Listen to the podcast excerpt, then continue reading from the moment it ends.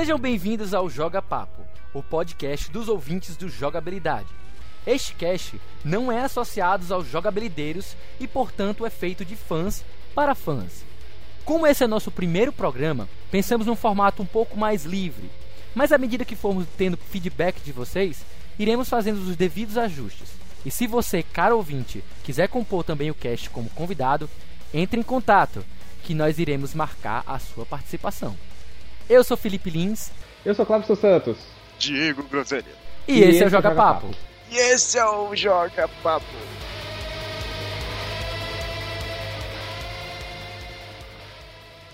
Gente, me explica uma coisa. Quem diabos é Celso Portioli que vocês ficam tanto falando, pelo amor de Deus? Como assim, Cleverson? Como assim, cara? cara Agora entra aquela musiquinha triste. Ó, explicação rápida, explicação rápida. Eu não tive TV até os meus 15 anos de idade. Eu não faço a mínima ideia de tudo que vocês assistiam nos anos 90 e 2000. Por, como assim, Clarice? Porque tu não... Olha, olha, essa é uma pergunta interessante. Tipo assim, mas é, é, ela gera outra pergunta mais interessante. Por que tu não tinha TV até os 15 anos? What the fuck? Não, é assim, deixa eu explicar. A minha o família... Emerson no divã. que? A minha família, ela viveu, tipo, no minha família era muito religiosa, muito mesmo, assim, tipo, num nível absurdo. Vivia no mato. E aí, não, não chegava num nível desse, mas era quase. Mas era bem quase. A coisa toda é que a minha família vivia numa coisa assim, não podemos deixar o demônio entrar na nossa casa. Tá porra. E, e a TV é é do demônio. A TV era a porta de entrada do demônio. E aí eu não tive TV até os meus 15 anos. Porra. Era o portal do inferno, essa TV, essa caixinha de cores. Welcome to hell. Eu posso dizer que depois que eu fui assistir, é, eu fui assistir, ultimamente eu tô assistindo muita coisa dos anos 90. Uhum. E eu posso dizer que eu acho que a minha madrasta tava certa. Não. Era coisa do demônio. Tu viu uma televisão pela primeira vez, o que foi que tu pensou? Não, cara, eu, eu, eu li assim, tipo, ah, legal, isso, tipo, todo mundo dos seus amigos tinha. Tipo, eu conhecia o que era uma TV, tipo, só que eu nunca me não, interessei. Tipo, tu não pensava, é uma caixa mágica? Não, não. Eu ah, só, tipo, não eu só não, não me importava com TV. Tipo, nunca me importei com TV. Então, basicamente, quem assistia TV era a mesma caçula. Eu tava pouco me fudendo com a TV. Assim, mas tipo assim, tu, tu nunca ouviu falar do Celso? Realmente? Nunca não, não sabe quem Celso ele é? Eu sei agora porque vocês andaram comentando com, tipo, da coisa da live dele e tudo mais. Mas bulhufas quem ele é de verdade. Tipo, Assim, tipo, eu sei que ele é um cara que é conhecido por alguma coisa. O que eu não faço a mínima ideia. Celso Yunis Portioli é um apresentador de televisão e radialista brasileiro. Contratado do SBT, Celso é apresentador dos programas Domingo Legal e Salvadão com Celso Portioli. Celso Portioli é filho caçula de 12 irmãos. Você procurou... Direto da Wikipedia, hein? Você procurou na Wikipedia. Não, ok. Tá. Não, mas sério, eu não, não, não sou uma pessoa que tipo, posso, posso dizer. Qualquer coisa dos anos 90 anos 2000 é muito provavelmente que eu não conheça. Então, tipo, eu sempre acabo parecendo retardado com isso, porque todo mundo, tipo, como assim você não conhece isso? Tipo, todo mundo conhece. Eu, tipo, não, não faço a mínima ideia que, do que é. Deixa eu te resumir, deixa eu te resumir, tá certo? Cara, entenda o seguinte, o Celso é uma das lendas da TV brasileira, tá certo? Um mito vivo. É um mito vivo. É, é tipo, é um panteão. A, a, a TV brasileira tem um, um panteão próprio. Você, é, tipo, tem figura. É, tipo um Olimpo. É tipo é, um Olimpo. exatamente. Olha, mais ou olha, menos. Olha, tem figuras como Faustão, tem o Gugu, Jô Soares, Ô, Camargo. Bicho. Xuxa, Gilberto Barros, João Kleber. O João Kleber frescam com a cara dele até em Portugal, só pra ter uma ideia. Ele trabalhou lá também. Tem Carlos Alberto. Pô, nunca ouvi falar do Carlos Alberto, cara. Galvão Bueno, André Marques. Pô, velho, e tem os erros da TV, né, cara? Que é o Silvio Santos. não é possível que tu não conheça o Silvio Santos, né? Olha, eu conheço o Silvio Santos porque o meu namorado ele fez questão de me mostrar quem é essa pessoa. Tipo, ele me mostrou quem é, mas também, tipo, eu conheço muito, muito assim, aleatoriamente. Que isso, mano? Mas, pra falar a verdade, muita gente conhece o Silvio Santos só da história mesmo, né? Tipo, de cresceu vendo os programas dele e tudo mais. Mas, assim, pra quem nunca viu, até recomendo, assim, fazendo jabá alheio, né? Ver o Nostalgia sobre o Silvio Santos. É muito bom. Conta a história dele por inteiro. Então, tem um é, Nerdcast é, é... do Silvio Santos também que eu gosto muito. Tem, tem Nerdcast, isso também. Tem, tem vários programas que falam sobre a história dele, que vão contar Cenoura quem é o Silvio. Santos, né? Uhum. Mas enfim, não é, o Sil, não é o Silvio Santos que você não conhece, é o Celso Portioli, né, cara? Então, esse- Cara, o, o Celso Deixa eu Portioli... dar um contexto aqui rapidinho, porque o Cleverson está tão perplexo. O- O Celso Portioli, a gente falou, beleza, ele é um dos, um dos, basti um, um dos mitos da, da televisão brasileira. E outro dia, do nada, realmente do nada, ele começou uma live stream no YouTube. E isso foi um sensacional, porque, assim, do nada ele abre uma live stream e começa a conversar com as pessoas do chat e falar besteira. O Silvio, o, o Santos não, o Celso Portioli sendo gente como a gente. youtuber. E a gente descobre que ele é muito gente boa, ele é muito da hora, Ele é muito engraçado. engraçado. Não, mas é isso aí. ó. O cara do nada, do, do cara do nada se abaixa, apaga a luz e surge com um lençol na cabeça dizendo eu sou o- Snapchat. É sensacional, né? Sensacional. Eu tava lá, essa live foi épica. A Eu tava live, também, cara. primeira, mas foi épico Que isso. Ele veio fantasiado de fantasminha, cara. Porque o símbolo, o símbolo do Snapchat é um fantasminha. É, cara. Aí ele veio Ele fantasiado. preparou uma fantasia de Snapchat. preparou uma fantasia Mas assim, de Snapchat ó, só pra isso. O, o Cleverson, o O cara é Celso, muito foda. o Celso ele apresentou um programa que foi muito famoso na década de 90, mas muito famoso mesmo, que era o Passa ou Repassa. O Hum. Passa ou Repassa era tipo como se fosse um- É, só quero abrir um adendo que isso programa- parece o nome de uma posição de pornô. Obrigado. Fecha o adendo. Não, mas o Passa ou Repassa era um programa de. Aqueles, é porque, tipo, na década de 90 tinha muito programa de auditório. O Passa ou Repassa, ele era um desses programas de auditório, em que você tinha duas equipes que, que disputavam uma contra a outra, em várias, tipo uma espécie de gincana, é, com vários quadros e várias coisas. Uhum. Tinha até uns três blocos de perguntas e respostas. E, tipo, era, era- ele, o nome vem exatamente de- desse, desse bloco. Era feita uma pergunta de conhecimentos gerais para um grupo. Se ele não soubesse, ele passava. Se o, aí o outro grupo tinha a chance de responder. Se respondesse, ganhava ponto.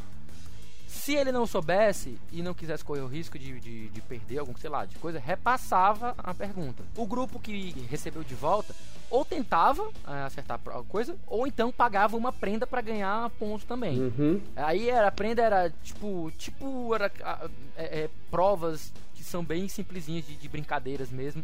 Que o pessoal fazia, tipo andar com a colher na boca, com a colher com um ovo na, com na com colher na boca com um ovo na colher. Que coisa E que. outras coisinhas assim.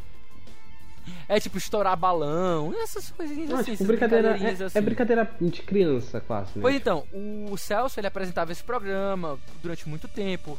Ele sempre foi muito divertido, ele apresentava bem, ele sempre foi um bom apresentador, com uma boa dicção, com um bom porte de apresentador. Mas é assim, ele ficava sempre. Ele nunca foi famosão assim e tal. Ele pra- participava de muita coisa. Porque é, ele, por muito tempo, ele foi o tapa-buraco do. Mais ou menos tapa-buraco do SBT. Se faltava um Foi. apresentador ali, o Silvio Santos colocava ele. é, é mais ou menos isso. É, ele Até revelou que atualmente ele apresenta o Domingo Legal, que foi um buraco É. que o Gugu deixou quando mudou de emissora. É, eu, eu ia dizer exatamente isso. Tipo, ele teve uma relação um pouco complicada com o Silvio Santos no começo. Porque, tipo assim, ele era, ele era a- um apresentador comum da, da emissora. Aí um- alguém da Globo chamou ele pra ir trabalhar na Globo, né? Que é tipo é o sonho de todo grande comunicador, apresentador, que é sair dessas TVs pequenas e ir pra, pra, pra TV que tem a maior audiência do Brasil, né? Então ele recebeu essa proposta e ele chegou pro Silvio e foi falar lá. O Silvio ficou meio pé da vida e perguntou pra ele quem foi que tinha chamado Uhum. ele. Ele queria resguardar o, o- o contato dele, né, na TV Globo e ele não, ele não falou. Aí o Silvio pressionou disse assim, ele, ele quis pressionar, dizer que ia ligar pro Roberto Marinho pra saber quem era e tal, pra tipo, botar pressão pra poder revelar quem era que tava tirando os, os talentos lá do SBT. Que era um cara que tava que, que, tipo, ele, como se fosse um, um agente duplo.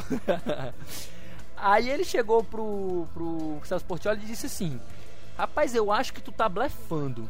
Mas, Falou de qualquer jeito. maneira, de qualquer maneira, é, assim, é, lógico que eu não conheço esses termos, mas assim, ele deve ter, falou que ele tava blefando, achava que ele tava blefando, mas que ele ia comprar. Ele ia cobrir a oferta que tinham feito pra ele na Nossa. Globo, pra ele ficar por lá. Entretanto, é, o Celso falou isso numa entrevista posteriormente. O Silvio não, não foi legalzinho com ele, não. Depois que ele, que ele fez isso, ele ficou todo relegado a essa, essa função de tapa-buraco, como disse o, o- o Diego. ele ficava só tapando um buraco na programação, saía algum apresentador, ele, ele vinha e apresentava. Uhum. Então ele participou de um bocado de coisa. Tá bom, mas- Tipo, te- é, é, Tempo de Alegria, a- Fantasia, é, Sessão Premiada, uns, uns programas que, tipo, hum, what? Ele sempre foi muito desenvolto também, muito. É. Ele era um cara que era, era bem flexível, exatamente. Ele sempre teve uma boa desenvoltura. Aí chegou o momento que o Gugu, que era o grande, era o segundo, o segundo maior do SBT. Os três grandes maiores do SBT eram o Carlos Alberto, o Silvio Santos e o, o- próprio Gugu, que era tipo os, os caras que eram mais conhecidos por conta do, do- da Praça é Nossa, né? Que era o programa, um dos programas de É. comédia que fez muito, é um dos maiores programas de, de comédia que existe na década de 90, humor de bordão e tudo mais. É, e- O Carlos Alberto é aquele cara do contrato? É aquele cara do meme do contrato, né? Não, é o do exatamente- cara esse cara, da né? Banco Praça da Nossa, Praça. é o cara que é o praçódio. Sim, sim. Ah, tá. É, então, o ok. Sei quem é, sei quem é, sei quem Cara, é. é sim. muito legal contar essas coisas pro Clebson. É como se ele fosse de outro país. É como se ele fosse outro planeta, cara. I'm not a gringo. Aí o que acontece? O Gugu era o terceiro, era o terceiro, tipo assim, não sei, entre assim, não, não, não, não tem como dizer um, dizer um ranking. Os dois estavam abaixo do Silvio Santos. O Silvio Santos é o maior de todos e eles dois estavam lá como os grandes grandes líderes de audiência, os programas maiores do- do Ratinho, SBT. cara, e o Ratinho. Aí tinha Tô Ratinho esquecendo também. do Ratinho. Pois é. E o Gugu resolveu sair, ele foi receber proposta pra sair do SBT. O Gugu já tava com, com ego infladão e tal, era tipo. Mandava e desmandava, É fazia. porque o que ele era foda, né? Tipo, ele era foda. É, outro grande comunicador, outro grande lenda viva da TV brasileira, né?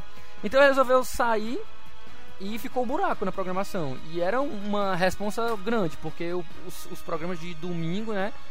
É o Faustão, era o Faustão e o Gugu. A, a década de 90 foi povoada pela, pela essa guerra entre o Faustão e o Gugu, né? E agora não tinha mais o Gugu. Daí entrou o Celso Portioli. Ele ganhou não só o Domingo Legal, como ele ganhou outro programa, que foi o Sabadão com o Celso Portioli. Então ele passou a ser um- o segundo maior, tipo assim. O, o que a gente tinha antes do Silvio Santos, que era. O, ele- o Silvio Santos praticamente passava o domingo inteiro apresentando o programa no, no SBT. Era o Peão da Casa Própria, era Tentação, era. Era Am- Namoro ou Amizade, era tanto programa que ele apresentava, cara. Que já é o histórico do começo do SBT, que eles precisavam de grade e não tinha, então o Silvio Santos, como ele, ele, ele sabia que, que, que ah, ele, ele era um grande comunicador, as pessoas tinham reconhecimento dele na rádio, então ele tomou pra si lá no começo do SBT que ele ia apresentar muito o SBT. Então isso ficou por muitos anos. Exatamente. Ele apresentando a Mas maior então, parte pera, do aí, SBT. quer dizer, quer dizer que o cara, o Celso Portioli, ele só ficou foda no SBT porque ele foi um tapa-buraco desse programa de Não, domingo? não é. Ele ficou conhecido por aparecer em tudo que é canto. Ele foi, ele foi, ta- ele foi tapando vários buracos e foi ficando cada vez mais conhecido. E ele é um cara divertido. Ele é um cara engraçado. Ele Hum. é um, ele não sei se pode chamar ele de humorista, mas ele é um cara muito bem humorado. E ele tipo faz muita graça, faz imitações, faz graça durante o programa deles. Tipo assim, nada muito absurdo, nada muito absurdo, mas ele é um, ele é um, ele é um bom profissional no que faz. Não é, não é um. Não é coisa pra tipo te fazer cair na gargalhada, mas é uma coisa pra tipo tirar um sorriso, basicamente. Não, aí depende, aí depende de você. Não, então. Depende de você. Ele, ele, aí, aí veio a live stream lá e a gente viu que ele é gente boa e engraçado, Exatamente. assim, nível de humorista Então, mesmo. eu vi- A Exatamente. gente tava, eu, ri, eu ri Eu muito igreja. Pois é, mas assim, tipo, antes disso, Uns 15 minutos. Antes disso da live, a live estourou mais, desculpa, a live estourou mais, porque antes dela, é, teve algum. Ele virou, chegou a virar meme por conta das, de, de, de- de cenas de programa. Porque ele, ele, ele protagonizou algumas polêmicas, como por exemplo, ele já, ele já tinha começado a participar da, das redes sociais. Ele é um tiozão. Ele, ele, tipo, ele é literalmente o- a, a definição do tiozão. É um cara é, que já tem seus 38 anos, quase 40, mas que se comporta feito um moleque. E Uhum. ele era, ele tipo, esse já usava Snapchat, ele já usava o, o, o Twitter. E no Twitter ele já ele, ele chegou a interagir, ele interage bastante com, com, Com a galera no com o Twitter. pessoal. Exatamente. E também no Snapchat. Aí ele resolveu do nada fazer uma live e começar o canal dele no YouTube. E, tipo, E aí bombou. ele Foi na casa dele. viu. E tipo assim. E é exatamente isso, na casa dele, ele lá no estúdiozinho que ele tem dentro da casa dele, é, a, a filha dele geralmente está do lado dele, que ele fica até pedindo feedback, fica às vezes com- é, é, conversando com ela durante Uhum. os vídeos. E daí foi, eles resolveram, tá tem uma boa qualidade de, de edição, é uma boa qualidade de, de captação. Então, isso que eu, perce- eu reparei, eu reparei, tem uma qualidade ótima. Mas é que tá, o, o, o grande. A gente falou tanto do Portioli porque por causa do grupo do, do, do jogabilidade. Porque, Porque era é 11 um lá horas, que o povo tá aqui postou falando, no tipo. Twitter do nada que ia fazer uma live. Aí foi, foi, foi passando de boca a boca, porque a live teve, sei lá, 300 pessoas. Então foi Isso, meio que um é. fenômeno cult. Mas aquelas 300 pessoas ali, elas estavam Foi tendo o momento da vida delas, Foi cara. Eu hipster, nunca né? vou É, esquecer era dessa tipo live. Foi bem hipster. Foi meio hipster. Assim, as 300 pessoas que estavam lá Então, porque eu vi assim, estavam tipo, muito eu felizes. vi assim, eu vi uns 15 minutos dessa live. Eu vi uns 15 minutos dessa live. Porque, tipo, tava todo mundo falando, ah, viu live, gravado vivo? live do Celso Portioli, xícara, do... eu, tipo, tava mudando xícara do, do cara, e eu, tipo, quem é essa merda? Aí, tipo, É, eu fui lá ver, achei pois que era, é. tipo, algum youtuberzinho famoso. Exatamente. Eu viu achei que era algum youtuberzinho famoso. Não, ele viu ao vivo. E aí eu fui procurar, tipo, e ele. E eu realmente, tipo, eu, eu realmente achei ele, tipo, um cara muito bem-humorado e tudo mais. Mas, aí, Mas tipo, eu- a coisa que eu the não, não fuck, né? sabia, eu não, não tava linkando ele, eu não tava linkando, linkando ele com a TV. Eu achava que ele era só um youtuberzinho famoso, saca? Tipo, É. Tô ligado. Não, mas, mas tem explicação. Como você bem nos disse, você não assistia TV, década de 90 passou batida pra ti. É, então, mas sim. assim, se você for ver hoje, ele tá mais ativo na, na TV hoje do que na década de 90. Acho que é porque como tu cresceu sem cultivar esse hábito, Então. e hoje a gente tem muito mais coisa pra ver do que TV, né?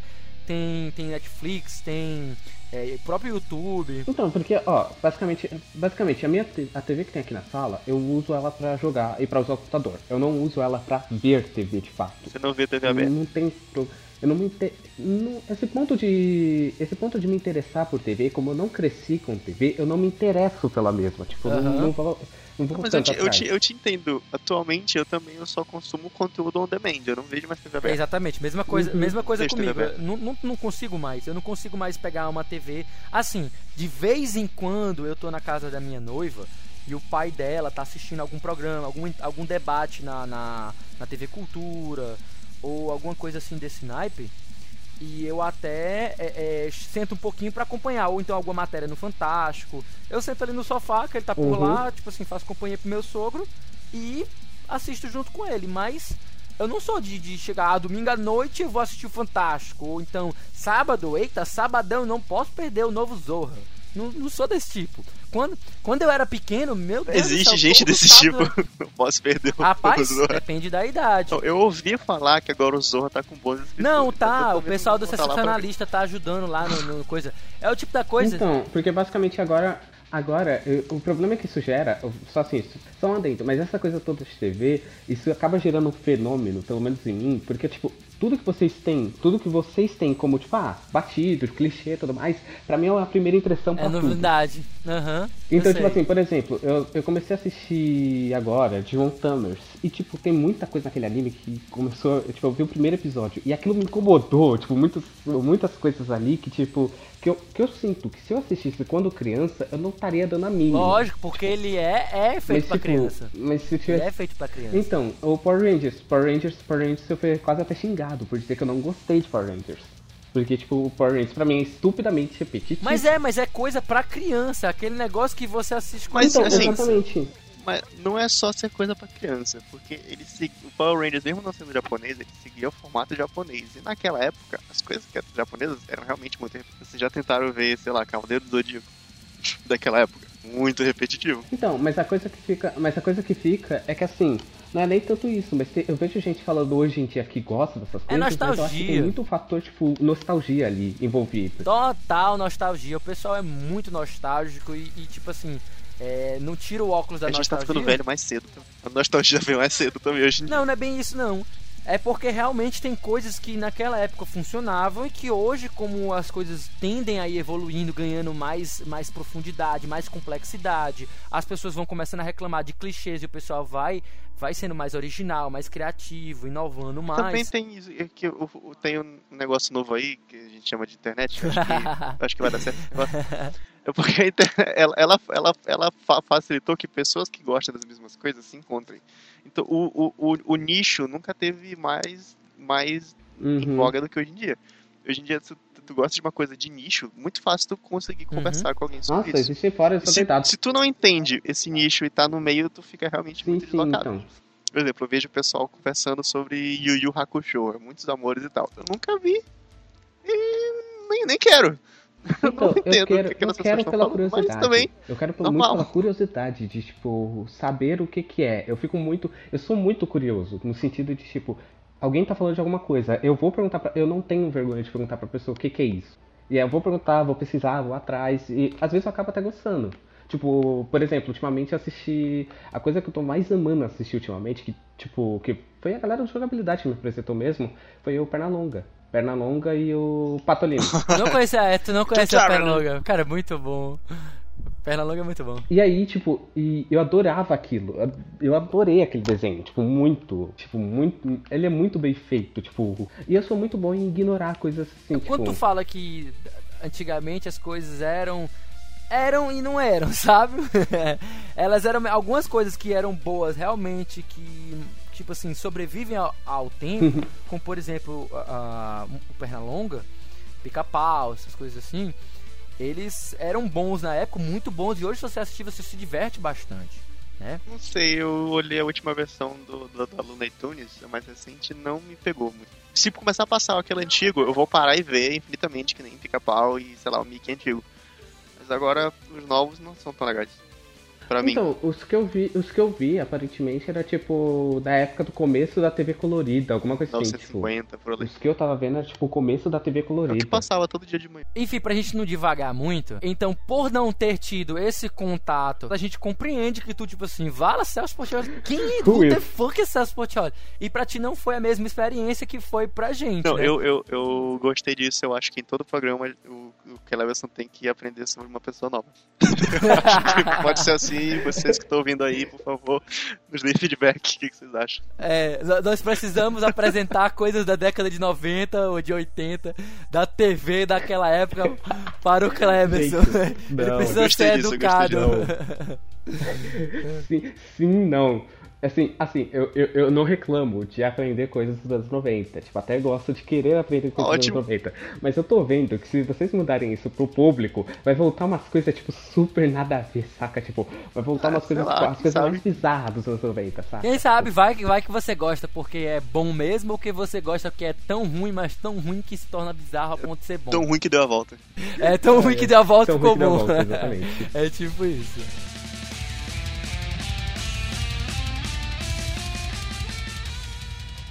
Então, é, vocês me obrigaram a ver o tal do. esses negócios aí de desenho japonês, o anime. Do, do Final Fantasy, acho que é 15, não sei. 15. 15. Vocês me obrigaram a ver, beleza, episódio de 12 minutos. Eu sei que vão ser mais. Vo- Vocês estão, assim. Vocês falaram. Desde que vocês me falaram, parecia algo incrível e. Por que que isso é tão legal? Cara, não é não acontece Fantasy, nada. É Final Em 12 Fantasy. minutos não Final acontece Fantasy nada. automaticamente tem selo de autor... tem selo de ser legal pra mim. Tipo, é Final Fantasy. Cara, mas não, assim, só dessa coisa. Só dessa coisa do Final Fantasy, eu, eu adorei essa ideia deles fazerem um universo expandido do jogo. Eles estão expandindo antes de lançarem o negócio. Não, mas É um não é, negócio realmente não é um universo expandido. Se é canônico, não é expandido. Mas eu quero. Eu acho que assim, o que eles querem. O que eles querem é lançar uma nova Light e um novo Cloud, saca? No rolê. Eles querem que o Noctis, o Nocto, seja o novo Cloud. Tipo. Seja o cara que todo mundo idolatre, todo mundo quando lembrar de Final Fantasy lembra dele, saca? Tipo, Não sei, mas. eles, eu acho uma que eles coisa, tentando chegar nesse uma coisa eu sei que a. Square tá querendo fazer. Ela tá querendo ampliar bastante o gameplay mais clássico, né? Tipo assim, de turnos, de de coisas. Pra deixar. Pra deixar mais action, pra deixar mais action e, e acho que na tentativa de ampliar o público, né? Porque, tipo assim, não é, não é nenhuma novidade que a Square sempre invejou as vendas de Call of Duty. Ela olha para as vendas de Call of Duty, até porque ela é a publisher do Call of Duty lá no Japão. E ela olha as vendas daquilo, ela fica embasbacada. Ela fica assim: Nossa, como é que isso aqui vende tanto? Eu quero vender isso tanto também com os meus videogames, os meus jogos. Só que, tipo, não é o mesmo público. Ela, ela já deve ter se tocado disso. Então, é porque assim, o, o problema quando você tem num, Final, num Action RPG, no Action, no Action RPG você tem que colocar muita cutscene, muito. parar muito o gameplay do jogo pra explicar a história. Eu acho que isso Não, acontece em qualquer Já no RPG. Não. JRPG, Qualquer tipo. Não, não, no JRPG de turno, você tem como contar a história de forma mais fluida do que num, num action Não, RPG. dá, dá, dá não. Porque no action RPG... Eu discordo também, porque o que acontece é, enquanto a ação tá desenrolando, conversas podem estar acontecendo e você, tipo, tá num, num mash button ou então tava numa corrida, enquanto isso alguém eles ficam, porque eu acredito eles vão fazer dessa forma. As cutscenes existiram, existem desde sempre. Só que hoje o que a gente tem, elas são mais cinematográficas, né? Elas são ci- é, cinematográficas. que chama é, é, cinema, é, é essa palavra mesmo, né? Que eles usam. É, é o, o- antigamente isso. É, Parece antigamente. filme. Exatamente. Então, antes eles existiam. Eles eram os, os personagenzinhos em 2D mesmo. Eles vêm na animaçãozinha 2D mesmo e fazem lá a coisa. Você não tem controle sobre o personagem. Eles estão agindo sozinhos. É uma cutscene. Você não está interagindo, entendeu? Hum, A diferença é que agora você não precisa mais apertar o Sim, botão ela para vai avançar, porque ela funciona forma- como um- uma, uma cutscene mesmo, né? Ela funciona como um negócio cine- cinematográfico. Não, cutscene. Cutscene, ela, quando foi criado em- é, no mundo dos, dos Adventures, eu não vou lembrar qual é, mas a primeira cutscene veio de lá. É quando a, a cena corta a ação. Se ela não cortou tua ação, tu tá jogando e a câmera só dá uma virada pra tu jogar no fundo, mas tu continua jogando aqui, ela não cortou tua ação. Não, isso também não. Aí isso é CG. Isso é CG. Quando, quando não corta a ação, se não me engano, é CG o Não, nome. CG, Aí quando CG corta, é quando é, pré-renderizado. CG Não, é um não, vídeo. não. CG é um vídeo. CG corta. Ah, tá. CG corta porque a- CG, o, o nome, o nome CG significa Computer é, Generated Image. CGI, exatamente. É, é a diminuição de CGI. CGI. Computer Generated in Graphics. é Uhum. CGI. Eu esqueci, informe. Enfim. Imagem generada por imagem gerada por computador. Enfim, o nome, É, o nome deixa- que a gente deixa não se importa. Então o que acontece? O, O CG é uma animação em 3D. O CG é obrigatoriamente uma animação em CG. É um vídeo, é um É um vídeo. vídeo. CG é um vídeo. Exatamente, é um vídeo, ele vai interromper a ação. Toda cutscene interrompe a ação. Seja ela CG ou seja ela feita com os gráficos in-game. Né? O gráfico Quando não in-game. interrompe a ação, é só uma ação.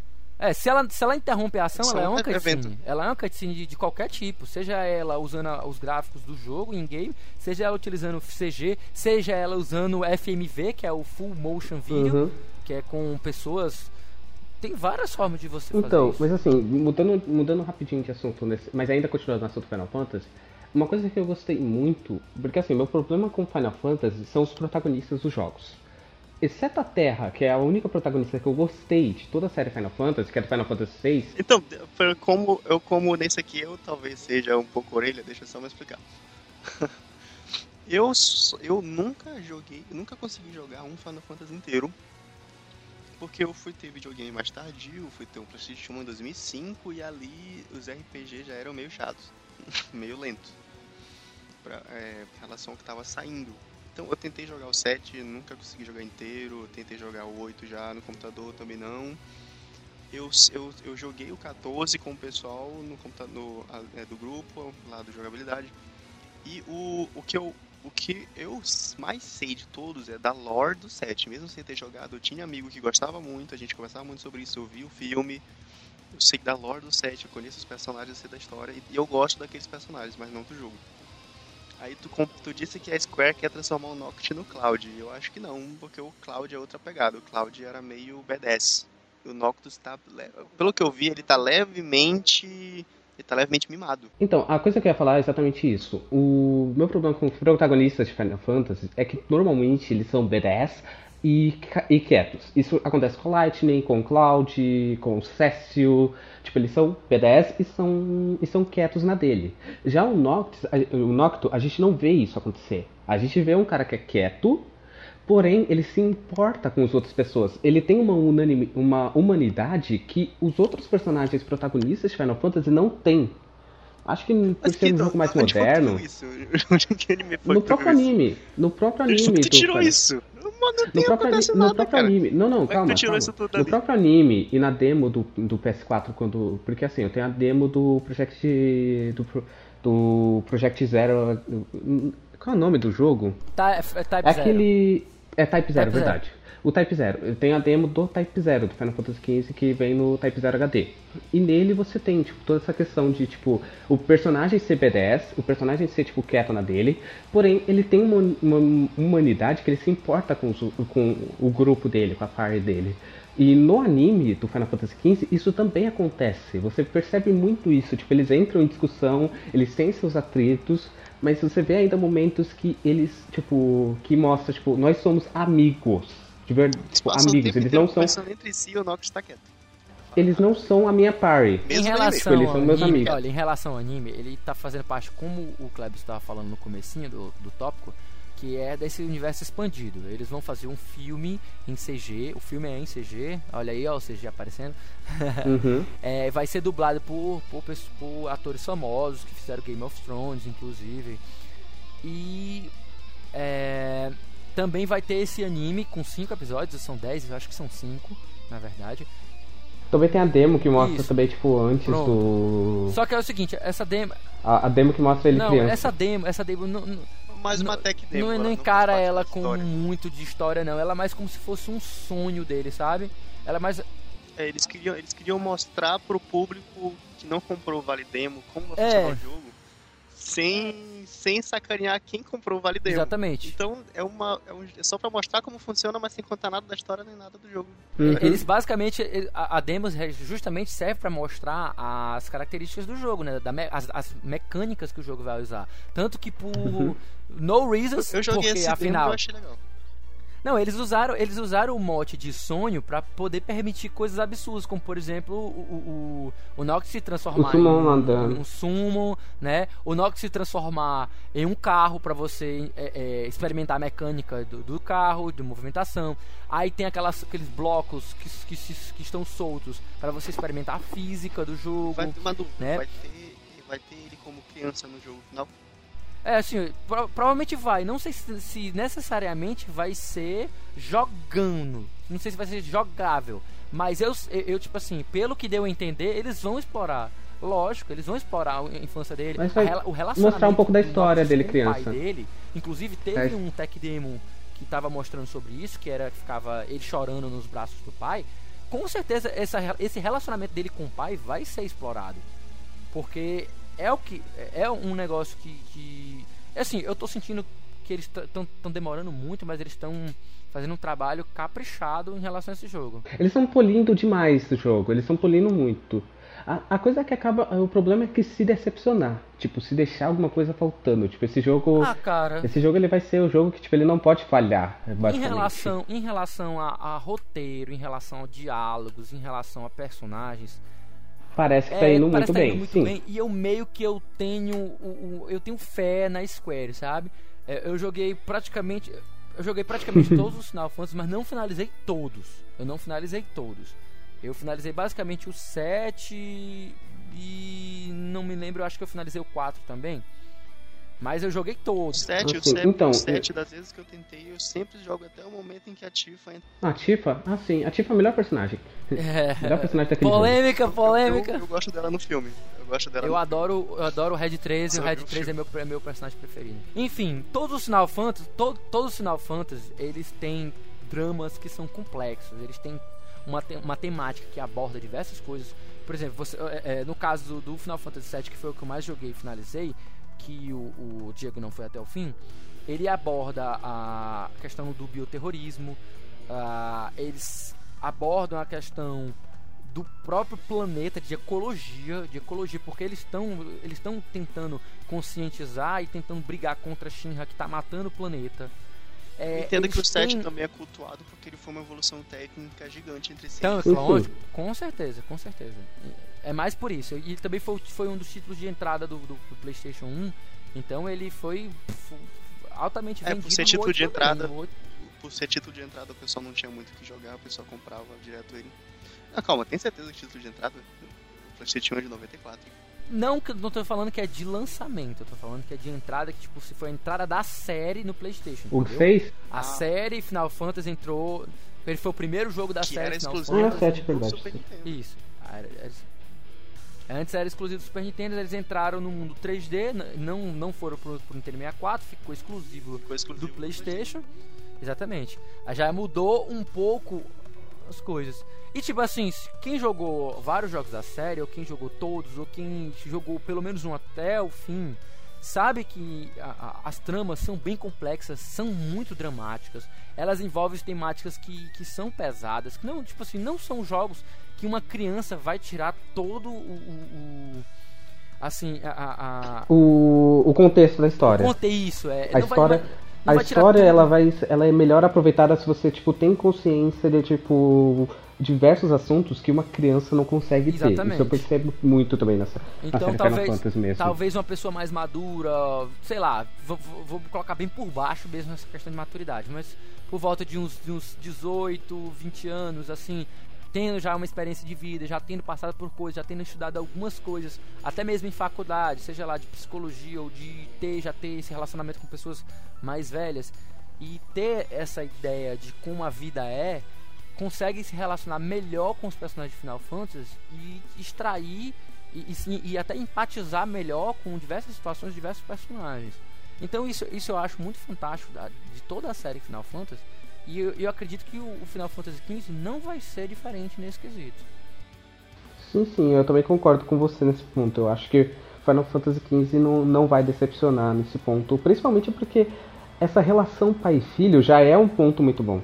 Não, eu entendo o hype pelo jogo, eu entendo, eu entendo o hype pelo jogo, que ele, é, ele ia ser um, o 13 versos 10 anos atrás, vai sair agora. É, o, o, pessoal viu as demos, viu que os gráficos estão incríveis, o pessoal jogou e viu que o sistema, o sistema de batalha tem potencial. O hype pelo jogo eu entendo. Eu, te, eu pretendo jogar esse jogo, provavelmente ser o primeiro que eu finalizar, que eu vá finalizar. Eu não entendo porque vocês dois acharam tão incrível aquele anime de 10 minutos que não acontece nada. Calma, vamos lá. Eles ficam Primeiro... mais tempo comendo é hambúrguer. O anime... Primeiro de tudo. Fazendo primeiro qualquer de coisa. Tudo. Eu, eu, eu, primeiro de tudo, eu não falei que ele era sensacional. Mas ele é sensacional. Assistir pra gente discutir. Mas ele é sensacional. Olha. Aí é a opinião do. Eu vou dizer, eu vou, eu vou dizer o meu ponto de vista como primeiro episódio, não dá para você, você julgar toda a animação. To, não, não, dá pra, nada. não dá pra você julgar toda a animação nada. porque aquilo ali é um negócio introdutório. E obviamente você vai pegar um pedaço da história, perguntas já surgem ali e perguntas serão criadas quando terminar, porque ele é introdutório. Você vai assistir essa animação. Isso, isso me preocupa um pouco. Não, não é para te preocupar. Um assim, se eu nunca tiver visto, se eu nunca tiver visto o anime, eu não vou conseguir entender o começo Não, do acredito que não. Não, porque ele é standalone. Ele é, ele é foi feito para ser, ele foi feito para ser entendido por quem não vai jogar o jogo. Mas quem jogar o jogo vai, vai entender coisas, vai entender coisas que tipo outras pessoas que não jogaram não entenderiam. O filme, filme vai se passar em que momento da história? Eu acho que o filme Antes. também é, da, é, é, na mesma, no mesmo quesito. Porque, tipo assim, ao invés deles criarem um jogo. O filme sai quando? Eu não, não vi a data. O filme sai ano que vem, se eu não me engano. Acho que, se eu não me engano, se é ano que vem. se o filme chegar a sair ano que vem ou depois ainda, eu acho que vai ser o filme do jogo. Saca só, não, não vai ser não. Já foi inclusive revelado é, detalhes do roteiro que vai ser sobre o rei e a sua equipe pessoal. Ele não tem nada a ver com a história é, do ele jogo. É o passado. Ele vai, ele vai, contar, vai contar antes, antes do é. anime até antes do anime, bem antes, inclusive é, é, é, o passadão mesmo, passadão mesmo, em que o rei vai ter lá a, a, equipe como se fosse a, sei lá, de Naruto, como se fosse a Ambu dele, como se fosse a guarda, a guarda então, real. Se a gente uhum. vê, se a gente vê que a Square tá dando esse all-in no Final Fantasy XV, que eles querem tanto expandir esse universo, eles provavelmente eles estão se garantindo muito nesse jogo. Mas isso, isso, é isso é, é certo, cara. Eu acho isso muito certo, porque é porque assim, eu acho que ele tá se, eles estão se pegando muito a coisa dos fãs. Porque assim, chega a me fazer acreditar que com certeza vai. Não sei. Ah, isso é óbvio. Eu não sei, eu não Depende sei dizer. de como for, mas. Eles estão expandindo Eu não muito. sei dizer. Eu... Mas eu acho que assim, eu não a, vou coisa que, a coisa isso. que eles estão fazendo é que eles estão eles estão se pegando muito aos fãs. Os fãs estão ali, tipo, tem fãs que vão comprar o jogo, tipo, que vão mesmo comprar o jogo, tipo, que estão junto com a série Final Fantasy, e ao mesmo tempo eles estão tentando transformar o Final Fantasy XV em plaque com outros, tipo, que bata de frente com outros RPGs, com outros jogos tá? dessa geração atual, entendeu? Tipo, ele, ele tá querendo. Ele tá, querendo, tá sonhando bem alto. Tipo, ele tá querendo que quem é fã continue sendo fã e quem não conhece Final Fantasy entre pra esse universo. Eu, eu penso assim da, da seguinte maneira: a, a Square, como eu, eu, tinha comentado lá no começo, ela sempre invejou é, Call of Duty. Então, a intenção, a intenção do, do, do, do Final Fantasy XV tá sofrendo essas mudanças que são profundas é justamente para conseguir é, oferecer algo que os fãs de longa data não vão achar ruim, vão gostar, porque afinal é um Final Fantasy para todos os efeitos. E também para angariar novos fãs devido às atualizações, eles estão modernizando a fórmula. Tanto é que você não tem. É o primeiro jogo numerado da série principal numerada que é Action RPG. Todos os jogos principais, todos os jogos principais que tinham só o seu número, né, que não era dois, que não eram três, que não eram spin-off, todos eles eram de turno. Ou ATB ou alguma forma similar. O Final Fantasy 12. Como por exemplo o 13, é dinâmico, por exemplo, 13, né? Que tem lá. Exatamente, o 13 também. É, até mesmo. Que a propósito é um péssimo jogo, vale ressaltar. O qual? Final Fantasy 13 é um péssimo jogo. Só que queria é, ressaltar isso. Ainda não, fina... ainda não finalizei, eu não vou, eu não vou. Aliás, eu nem joguei ainda, eu não vou julgar, pré-julgar, não vou, não vou concordar nem discordar de ti. Fica pro outro dia. Mas enfim, o que eu quis dizer é que a Square, ela tá apostando alto porque eu acho que ela está querendo renovar a franquia para uma nova era. Nós estamos numa nova era uma nova era de jogos, sabe? E tipo, eu acho que ela tava sentindo que a fórmula dela antiga tava meio que decepcionando em conquistar novos fãs. Tá entendendo? Porque, porque apesar de. Ela, a Square, se a Square olhar pro, olha pro passado dela, ela já foi muito relevante na época do Super Nintendo, na época do PlayStation 1. É, é, visível, ela quer voltar a essa época de. de... Soberania. Assim, empresa relevante que todo mundo quer jogar o jogo. Mas ela tá conseguindo, porque ela, inclusive, ela não tá, ela não tá se focando mais em só Final Fantasy. Ela tá lançando jogos menores, pra, tanto para PC, como vai sair aquele I Am Setsuna, que vai sair para PC, para PS4 e para Vita. Ele é já é tipo assim, é, é, que resgata as mecânicas do Chrono Trigger. É um jogo mais de nicho. E ela também fez o Bravely Default, que é também de nicho. Fez o Bravely Second também, que é de nicho. E ao mesmo tempo ela renovou a franquia, as franquias da Eidos, né? Ela, ela renovou em 2013 ali o, o Tomb Raider para uma coisa nova, para ressuscitar a série, conseguiu. Ah, os dois novos jogos são, foram muito elogiados. Né? São ótimos. O Hitman também, ela pegou e deu uma repaginada. No, no agora até estreando um formato novo de, de episódios. E, e ela tá experimentando, né? Ela tá experimentando, querendo fazer coisas novas, angariar novos fãs, é entrar numa nova era da empresa. É que a coisa, o que aconteceu, o que aconteceu com a Square Enix, na minha opinião, foi o seguinte: enquanto ela se mantinha muito presa naquela mecânica de tipo RPG de turno, vamos fazer essa coisinha desse jeito. Outras empresas estavam inventando novas fórmulas, novas fórmulas de RPG que ela não estava acompanhando. E aí chegou o ponto de que tipo ela ficou para trás. E agora ela tá tentando voltar a Ou ela não tava fazendo isso em Final Fantasy, porque, tipo assim, ela tem outros jogos. Exatamente, em Final Fantasy, em outros, jogos, jogos, ela tá fazendo. Outros jogos sem ser Final Fantasy também tinham mecânicas novas, diferenciadas e tudo mais. Agora, a, a, série mesmo principal, era, ela era que tinha algumas coisas que eram tradicionais, né? Elas eram tradicionais. Aí agora, agora é a primeira vez que ela tá, ela tá arriscando a fazer algo completamente fora do, do, do, do da zona de conforto dela. Que não é um, um, RPG de ATB, de turno, que é o clássico. Ela tá saindo do clássico, ela tá quebrando o clássico. Ela tá entrando num action RPG. Não, esse Final Fantasy beira, ele beira o, o hack and slash com força.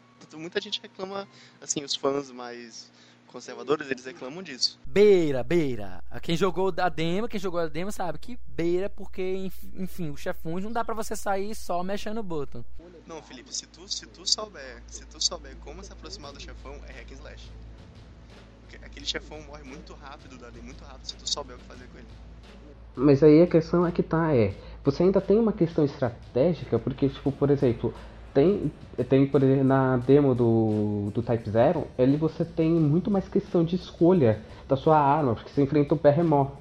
E aí você tem, tipo, toda a questão de escolha de armas, de, tipo, preparação. Você tem aquela questão de, tipo, caçar bichos certos para poder preparar o jantar para você ter bônus diferentes durante durante o longo do dia. Tipo, apesar dele ser hack slash, ele tem pontinhos de estratégia que, que acabam. que estão me agradando bastante, tipo. É, tipo assim, eu já, eu já acho que hack slash vocês estão esticando a baladeira alta. Ele, tipo, como o Diego falou, ele beira. Ele beira. É, é o Não, mesmo assim, que você, é o mesmo que você querer me dizer que Kingdom Hearts é hack slash. E, tipo, não é. É, não é. Não óbvio. é. Obviamente não. Sim. Eu não, não quis dizer que ele é hack slash, mas ele tem elementos de hack slash. Isso é uma, isso é uma verdade, tipo. E tem muitos elementos de hack slash. Tem, tipo, lógico, lógico. Até porque a própria, o próprio action, o, elemento action que eles mais colocam vai aproximar, vai aproximar do hack slash, com certeza. Só que você tem, tem é, é, é, algumas diferenciações e tal, tal. Mas é que, tipo, hoje em dia, né, os gêneros, eles, eles se misturam tanto, bebe um pouco, hack slash, hack slash puxa elementos de RPG, RPG pega elementos action que vem de hack and slash, que vem de beat'em up, começa, tipo assim, os jogos hoje, eles não são gênero puro, não tem mais como se falar de gênero puro. Eles, eles misturam muito, né? E os que são, o pessoal fala mal. Os que são, o pessoal fala mal. Ah, é só mais um shooter. Só disso, Assim. Um exemplo, quando algo, é, quando algo é puro, a crítica fala mal. Exatamente. Ou Uhum. fala mal, ou diz que é, é mais do mesmo da. É simples demais. É, tipo assim, é muito tradicional, não traz nada de novo pro gênero. Se for trazer nada, algo de novo pro gênero, acaba bebendo de outras fontes e, tipo, já não fica puro, né? Porque O puro mesmo é muito, muito simples. Uhum. Muitos, muitos gêneros são muito simples, os- principalmente os mais, mais tradicionais da, da década de 90. Então, tipo assim, você vem vendo, vem acompanhando a evolução de Final Fantasy. A série evoluiu bastante em matéria de gameplay, em matéria de sistema. Sistema o sistema do, do- de todo, todos os Final Fantasy é bem diferente. O que liga o, o- o Final Fantasy mais ou menos é a questão da temática dos cristais, né? Essa, essa mitologia em torno dos cristais. Mas o de resto, é, os- o, a o sistema de, de batalha, o sistema, as, as coisas, minigames e tudo mais são bem diferentes. A- Até os settings mesmo, os cenários são bem diferentes. Personagens com, com muitas coisas diferentes. Então, o que liga são os seeds, né? O que liga são os cristais e os seeds. Porque todo, todo Final Fantasy tem seed, né? É, e os Seed. Seeds. Agora tem a É, Seed. a, a seed, achei Agora tem a interessante também. Tem um, tem um Eu achei ela- seed. Eu achei, eu achei interessante ter uma Seed. Eu achei desnecessário aquela Ela, personagem. ela é muito. Porque tu achou ela muito sexualizada, né? Não, não, não é, não, não é nem tanto por ela ser sexualizada. Não é esse o problema dela. O problema dela é que eu achei ela muito, tipo. Como é que eu vou explicar isso? Em relação aos outros Seeds, ela é estupidamente diferente Mas todos os outros Tipo, os são compartilhavam muito quase diferentes. Não, sempre. Sempre Não, são não. bem diferentes. Eles são, Não, não. são bem diferentes. Os outros seeds, os outros seeds, eles tinham, eles tinham alguns elementos que eram em comum. E eu posso estar enganado aqui, eu posso estar tipo fazendo pré-julgamento dela, mas durante todo o tempo que eu vi ela, todo o tempo que eu vi ela, ela tinha uma personalidade que era que não batia com nenhuma das características que os outros seeds carregavam com eles. A única coisa que ela tinha de igual com os outros seeds era a paixão pela mecânica. Eu posso estar julgando errado e tudo Então mais. explica pra gente rapidão. Explica pra gente rapidão como é a personalidade dela. Porque eu, eu não joguei a demo. Eu também não, eu não conheci ela. O, o pouco que eu vi foram imagens rápidas, um pouco diálogo. Explica pra gente o que é, o que é como ela é, quem é ela. Então, é que no- nos outros, os outros seeds, eles são meio que Então fala dela, É fala claro dela agora. aqui eu- Calma, calma. Eu tenho que explicar como é que são os outros seeds pra poder explicar ela. Os outros seeds, eles são sérios, eles são focados, eles são tipo. Assim, eu vivo pelo trabalho, saca? Tipo, essa é uma característica que quase todos os seeds que eu vi na série Final Fantasy compartilhavam. Tipo, eu sou apaixonado pelo meu trabalho e eu vou continuar fazendo o meu trabalho. Ela é toda felizinha e, tipo, a- ela, a sua missão no, na demo do Type Zero é encontrar peças, tipo, pegar dinheiro pra comprar peças pra ela consertar o seu carro. Só que aí o que fica é que ela não. Parece que não se importa. E quem te disse que ela não ama o trabalho É, de Ela não se. Parece que. É que a impressão que me passou é que ela não se importa com o trabalho dela. Tipo, ela tá lá só. Ah, tá aqui fazendo meu trabalho felizinha. Tipo, mas ela não, não tem aquela pegada dos outros sítios que é tipo workaholic, saca? Tipo. Que é apaixonada pelo trabalho, tipo, caralho, isso, isso é mecânica, tipo, eu amo isso, saca? Tipo, é claro que eu posso estar jogando errado. Tu queria que tu trouxesse a peça, ela pega a peça ali. Aí ela olha pra peça e. Caraca, peça! Eu queria que ela fizesse isso. É claro que eu posso estar jogando errado, eu posso estar jogando errado. também. Klebs, Klebs, eu, eu, eu não acho que todo Cid.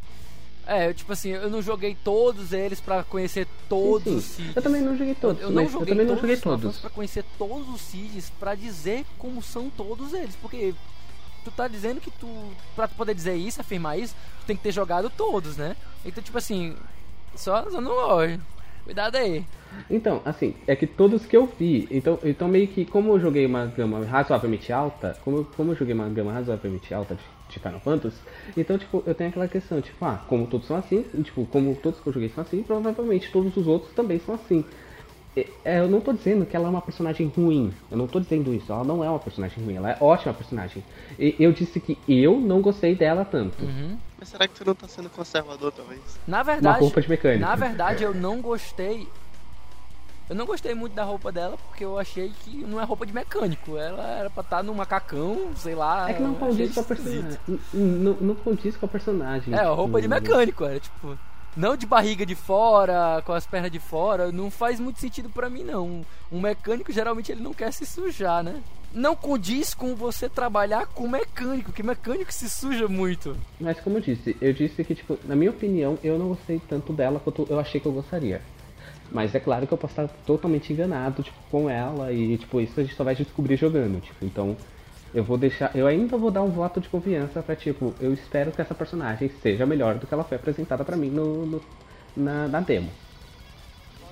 Mas Cleverson, por que aquele anime de 10 minutos é tão incrível? É porque assim, uh, deixa eu te explicar, Diego. O que eu vejo naquele anime, tipo, você tipo, viu, ah, não aconteceu nada. Mas o que eu vejo nesse anime é que eles estão tentando construir, tipo assim, construir a personalidade dos personagens no anime. Pra quando você chegar no jogo, você ver aquela personalidade e não estranhar. Tipo, uhum. você tem. Você tem as suas implicações. Concordo e eu gostei. E eu gostei bastante disso, porque já dá, inclusive, para você sacar qual é a de, dos personagens. Você já, já, já nesse primeiro episódio, você já sabe que os hábitos alimentares do Noctis não são legais, porque ele é mimado ele, ele foi um príncipezinho que, que cresceu mimado. Então ele, ele tem esse, essa questão de fazer o que ele quer, de não, não, não se alimentar bem. De não e você veja nada, logo né? de cara. Você vê logo de cara ali na, naquele, naquele, é, é, naquele restaurantezinho, naquela lanchonete, um pouco da personalidade de cada um. Um cara é mais preocupado, o outro é tipo certinho, o outro Até é naquele tipo momento que eles vão batalhar. o irmão mais velho. Naquele, naquele momento que é o eles irmão vão mais velho.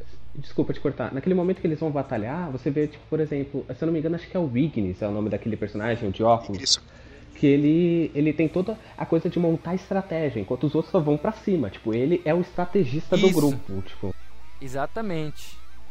E você vê que o, o, o, o Lourinho é o prompto, né? O Lourinho. É, o Lourinho acho que é o prompto. Pronto, acho que é o nome Pronto. dele. O Prompto, ele, ele é bem. Ele é bem, tipo, é doidinho. Ele é, ele é o doidinho. Ele é o feliz do ele grupo, meio tipo... que. Ele é o felizão, ele é o felizão. Ele entra lá, começa a tirar e no meio do, da, da- do tiro lá. Ele, ele cai, Ele não se- tropeça. Ele não se "Ah, importa que, tipo, morrer." tá. É, ele não se importa, tipo, o que tá acontecendo em volta dele, ele só sai atirando. Tipo, Não, ele não é Gladius muito tipo, aquele habilidoso. Pelo que deu a entender, ele não é tipo, muito habilidoso. Pelo que foi mostrado, o, o, o, o Gladius é bem habilidoso. Ele parece que não tem. O um Gladius é o, é o brutão, né? É, então, o O Gladius, Gladius tá é de- como se fosse o Brucutu. É o Brucutu. É, o Gladius sei é o lá, mete, mete chibata em todo mundo. carrega uma espada gigante, tem É. todos aqueles clichês. Mas Ele é o assim, que o que eu é- vejo, o que eu vejo no o que eu vejo nos personagens é que eles são personalidades muito diferentes que dão certo, tipo, eles estão juntos ali, entendeu? Tipo, e isso que eu gostei nesse anime, tipo, mostrar as personalidades pra quando chegar o jogo e essas personalidades forem mostradas pra você, você não estranhe. É, é tipo isso. Eu, eu gosto também dessa questão da expansão do universo, né? A gente vai já vai tendo elementos que quando a gente for jogar o, o jogo não vai precisar é, a gente descobrir mais pra frente. A gente já conhece, já tem uma familiaridade com os personagens que vai ser dada tanto pelo filme como pelo pelo próprio anime. Na verdade, pelo filme não, porque o filme, como ele vai ser um prequel de anos e anos e anos e anos atrás, ele vai expandir dando coisas, dando, dando informações novas, né? Que vão ser interessantes. Mas dos mesmos dos personagens que a gente vai jogar, vai ser no anime. Esses cinco episódios vão dar pra gente é, é, é, essa personalidade deles. Exatamente. É, e como o anime vai se passar antes do jogo, eles não podem botar os personagens muito OP, porque tu vai jogar com eles. É por isso que talvez eles sejam pouco habilidosos ali. Alguns deles, E a tá, gente, pelo menos. E algumas informações já são, já são muito interessantes, como por exemplo, eu não sabia que os inimigos eram robôs. Eu pensei que eram. É, eu também achei que eram imperiais, tipo umas armaduras pesadas, tipo, Fantasy. armaduras cobriam o corpo todo. É, exatamente como no Final Fantasy XII. Então, é porque como assim, no Final eu- Fantasy XII. Então, eu não pensei- gostei eu pensei disso, pra era- ser era sincero, eu não vibe. gostei disso. Eu Ô, Diego, disso. a que a gente não sabe. Ah, tudo bem, pode falar, perdão. Eu não gostei de, dos inimigos serem robôs. Porque, assim, assim, o que eu vi ali, se que acontece no anime é que eles enfrentam uma horda, sei lá, uns 80 robôs, aparece 80 robôs. Aí o que eu parei, o que eu cheguei a imaginar, se eles usarem isso como desculpa pro jogo não ficar muito violento, Então, Eu vou achar isso meio paia. porque se toda, todo inimigo que você enfrentar for um robô, próprio- na própria que merda. você enfrenta bichos, por exemplo, criaturas, elas saem sangue delas, tipo. Porque É, tem vai toda, ter questão tem de bicho uma também e mecânica. tal. Não, mas então, animais, mas humanos, eu acho que não vai ter Então. muito humano pra enfrentar. É que a gente não, Não sabe. sei, aí é Porque a eu imagino- se a, se a achei- construção é que o exército de Eu tenho inimigo medo é que fique como o É Wolverine nos quadrinhos, sabe. que ele é fodão com aquelas garras, mas Mas ele só enfrenta robô. aqui, eu Só enfrenta coisas assim, que não sangram. Eu também espero, eu falo, eu falo a mesma coisa pra você, tipo, se, se for tipo, uma desculpa vai ser meio paia, mas a gente não sabe o contexto de terem robôs. Se, se esse contexto for bem usado, vai ser foda. Não, eu Tipo, sei qual é, eu até imagino que a, a o- provavelmente não deu pra entender que duas nações entraram em guerras, entraram em guerra e elas usaram Até também porque já tecnologia aparece- nessa guerra. Porque já aparece também os vilões, né? Alguns vilões já, já foram mostrados e esses vilões eles são humanos. Então, ou pelo menos até onde a gente sabe, né?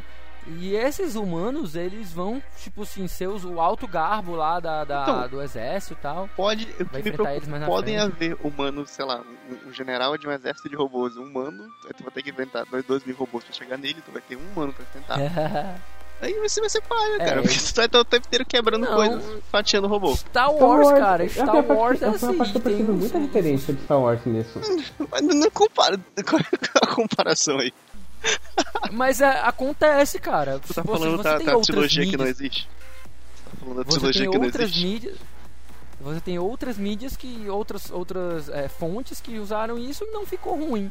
Na trilogia do, do 1, 2 e 3, você tem os, os robôs que são Hum, ficou ruim, é, é, os ficou ruim. primeiros inimigos, né? Ficou ruim. Ah, na sua não, os- opinião. os 1, 2 na e 3, sua, exemplo. na bom. sua opinião, na sua opinião. Assim, eles são Eu não achei 1, 2 ruim. 3. Inclusive 1, o 2 3 Grievous são é muito um- bons tecnicamente Grievous é sensacional. na época. Não é, pior que não é, cara. Acabou não sendo. Ele é- ficou muito melhor no desenho Clone Wars do que no filme. Então, mas do que no assim, filme, eu eu posso, concordo. eu posso Então, dizer uma coisa. 1, 2 Eu e não 3 tenho não são bons exemplos. problema em ser, tipo, robôs. Eu Eu, também não não. tenho esse problema nenhum. Eu não tenho esse problema também. Mas, assim, a questão é, se, eh, se, for, a me- se for o que você falou, se for uma desculpa pra transformar o jogo em livre pra todos os públicos, Não livre, não livre, mas ficar menos pesado. Não chegar, mas sei lá, no 18. menos pesado. Mas, mas ainda assim, se colocarem isso de uma forma bem preparada e tipo, que a história condiza pra que sejam robôs e tipo, a história mostra você, olha, não pode ser humanos por causa Não, eles disso. vão dizer, eles vão. Com certeza eles vão dizer por quê. Por causa disso. Se eles fizerem isso, se eles fizerem isso de uma forma boa, pra mim vai ser ótimo, porque aí vai ser tipo, vai ser uma coisa que eles aproveitaram bem na história. Tipo, eles vão ter preparado o cenário pra tipo, porque ele não pode ser humanos, porque são robôs. Mas é claro que tipo, isso varia de pessoa pra pessoa. É óbvio que tem pessoa que não vai gostar mesmo. Tipo. Não, se eles bot- botaram isso, com certeza eles vão arrumar uma desculpa. Agora, se eu vou gostar dessa desculpa, outros 500. Aí é outros 500. E aí ninguém, É, aí ninguém é pode porque- fazer nada é, em relação a isso. Mas pelo menos é isso, é isso que eu tô querendo dizer. O anime é legal, justamente, ele tá acertando a personalidade dos, dos, dos, dos, principais, então a gente já vai ter uma Ele ideia. tá setando o universo, Isso né? vai mostrar pra gente como é o Ele universo. tá setando bem o universo. E ele já tá começando também a dar detalhes de acontecimentos, como por exemplo o ataque lá, que eles estão fugindo. Eles, eles foram. Como é? Eles saíram da cidade que foi atacada lá pelo, pelos generais. E provavelmente o pai do, do, do Noctis faleceu, já morreu. Então já estão assim, alguns detalhes que vão atiçando a nossa curiosidade. Muitas coisas vão ficar. Muitas perguntas vão ficar sem resposta que vão só você só vai encontrar no jogo. E isso é a graça. A graça dele de ser um, um anime teaser. Ele vai te contar a história por um anime, que é uma coisa que já Mas vai te deixar com gosto de tipo, quero mais, tipo, Exatamente. quero saber o que acontece é aqui. exatamente isso. Então, uma dúvida que eu tenho, tu que jogou o maior, Cleves. No, na batalha, tu controla os outros personagens ou só o Noctis? Não, só o Noctis. É, então, aparentemente, aparentemente só o Noctus por enquanto, mas, aparentemente, mas eu tinha lido que a Square tava com pretensões de poder ser os outros personagens também. Tipo, de você ter momentos que você controle os outros personagens. E aí por isso que tipo, a evolução deles era importante, porque aí em algum momento você acabava controlando eles. Um pouco mais estranho também se tu controlar um personagem só, se tu organizar uma estratégia.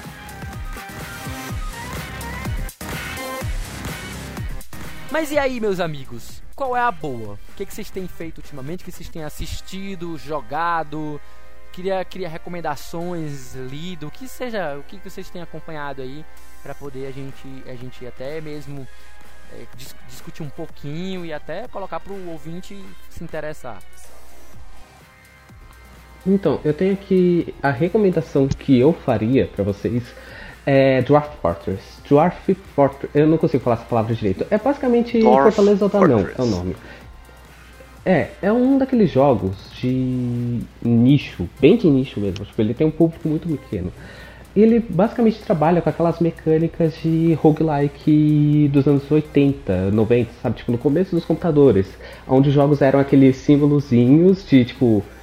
Oi? Perdão? Eu não sei o que é roguelike. Roguelike é assim, roguelike é um tipo de jogo que você tem um personagem, o seu personagem morreu, já era, game over. Você perde aquele personagem pra sempre. Você tem que começar do jogo do zero.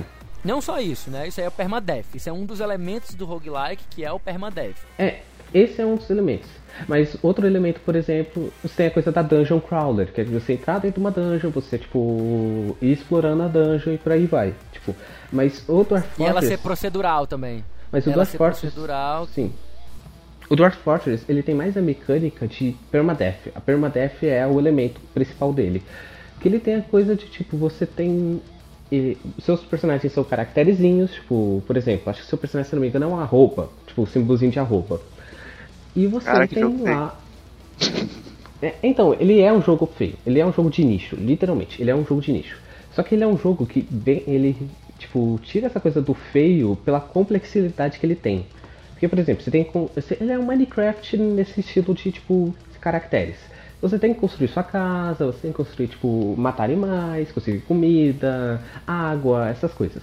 O problema, tá? Tipo, por exemplo, você você se cortou, seu personagem pode pegar uma hemorragia se você não tratar.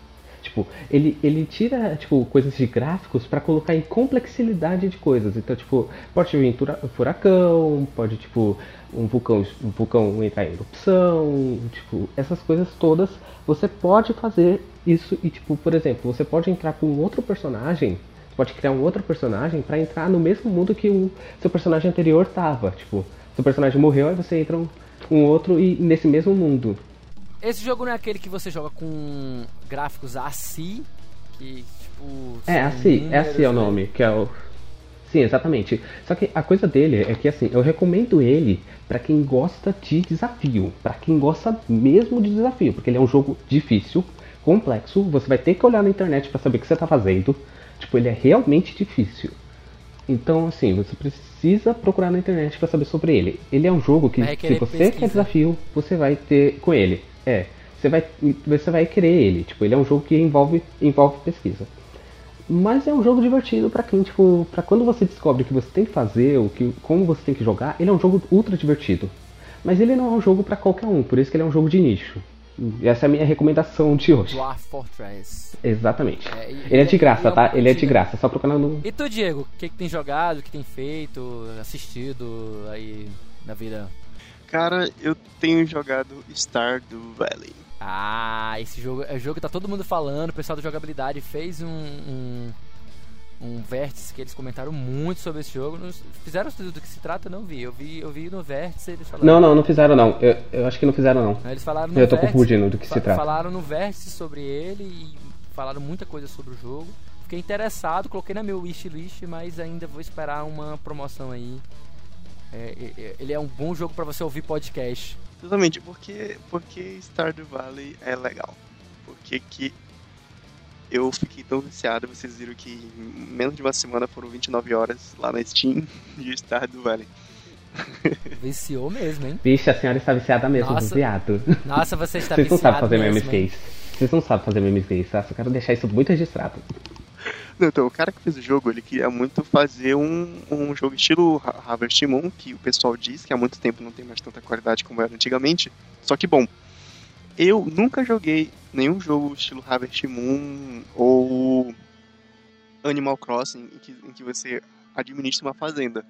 Confesso que uns meses atrás eu fiquei muito tentado a comprar Animal Crossing, porque eu queria muito jogar um jogo de fazenda que não fosse aquele de Facebook com, com paredes de dinheiro e tal. Farmville. Eu não comprei porque tava meio caro e eu duvidei que pudesse ser bom. É, eu duvidei que pudesse ser bom, então resolvi não comprar o Animal Crossing. Aí veio o pessoal é, falando, caraca, saiu esse jogo novo aqui, Stardew Valley, é um, é um, é um, é um Harvest Moon e tal. Eu, beleza, tá baratinho aqui, eu vou lá e comprei. Cara, que divertido. começa, tu faz parte da história, tu ganha a tua fazenda de um, do teu avô, tu trabalha numa tu trabalha numa empresa cheia que assim começa numa empresa chamada Georgia e tu é uma uma das milhares de pessoas que tá ali trabalhando um trabalho chato no computador. Eu não vou não vou falar o que acontece ali que tem umas partes até engraçadas que não pode ser spoiler mas é aí tu abre a tua aí o, o cara o cara o teu personagem se tá tão cansado que ele abre a gaveta e pega a carta do avô que teu avô te deu e disse ah, abre isso aqui quando você se cansar dessa vida na cidade Aí tu abre a carta e lá diz, ah, você ganhou uma fazenda. Aí o jogo começa, que tu vai pra Eu fazenda. Eu já, vi, eu já vi essa cena, cara. Eu já vi essa cena. Ele parece o Papai Noel. E, e ele, do nada, ele, ele te joga a carta É, e morre. Toma. Ele não morre, ele não morre. Eu, eu, eu até já entendi. Eu tô brincando, cara. Até onde eu entendi, o teu avô não tá morto. Só te deu mesmo. É, ele disse assim, de se cansar dessa vida na cidade aí, toma isso aqui. Aí tu vai parar numa cidade. Aí o jogo começa, tu vai para a cidade chamada Stardew Valley, né? Que é o, o nome da cidade do jogo. Lá tu encontra o prefeito, ele te explica, ah, você é o, é o neto daquele cara lá. Ele te leva pra cidade, tu é apresentado a, a carta inteira da cidade e tal, e tu encontra tua fazenda numa zona total. Pedra pra tudo que é lado, mato, árvore. E o prefeito tudo que ele te dá é, sei lá, 15 sementes dessa, dessa planta aqui que não existe no Brasil. aí o que tu tem que fazer? Tu tem que ganhar dinheiro e expandir essa fazenda, cara. E aí que tá a graça do jogo. Porque ele não é só isso. O jogo tem, sei lá, de tudo. Desde administrar a fazenda, até cuidar de animal, até relacionamento com pessoas. Os relacionamentos são assim, tu pode dar presentes para pessoas, cada pessoa tem seus gostos e desgostos. Se tu der que ela não vai gostar, ela vai, ela vai te xingar ou reclamar, ou fazer aquele so, é, ou fazer aquele sorriso amarelo. Ah, você me deu isso, legal. E, e o jogo tem muito diálogo pro cara. O cara fez o jogo sozinho. Cara, em cinco, ele, ele teve bastante trabalho em vários detalhes, porque, sei lá, tem. Os diálogos são bem divertidos. Tu quer ser amigo de todo mundo para ver cada vez mais diálogo dessas pessoas. Tem, tem É as o pessoas tipo com quem date sim, né? Tipo um date sim. Não, não é só date sim, porque assim, tem cinco, pessoas- tem cinco meninas e cinco caras que tu pode ter relacionamento com eles. Mas são mais de 20 personagens. E em- com todos, tu pode subir o nível de amizade pra conversar com eles, entendeu? O, tu pode ser, ter nível 10 de amizade com todos esses pretendentes pra ser só amigo. Tu pode ter nível 10 de amizade com todo mundo, e até recomendo, porque tem uma conquista relacionada a isso.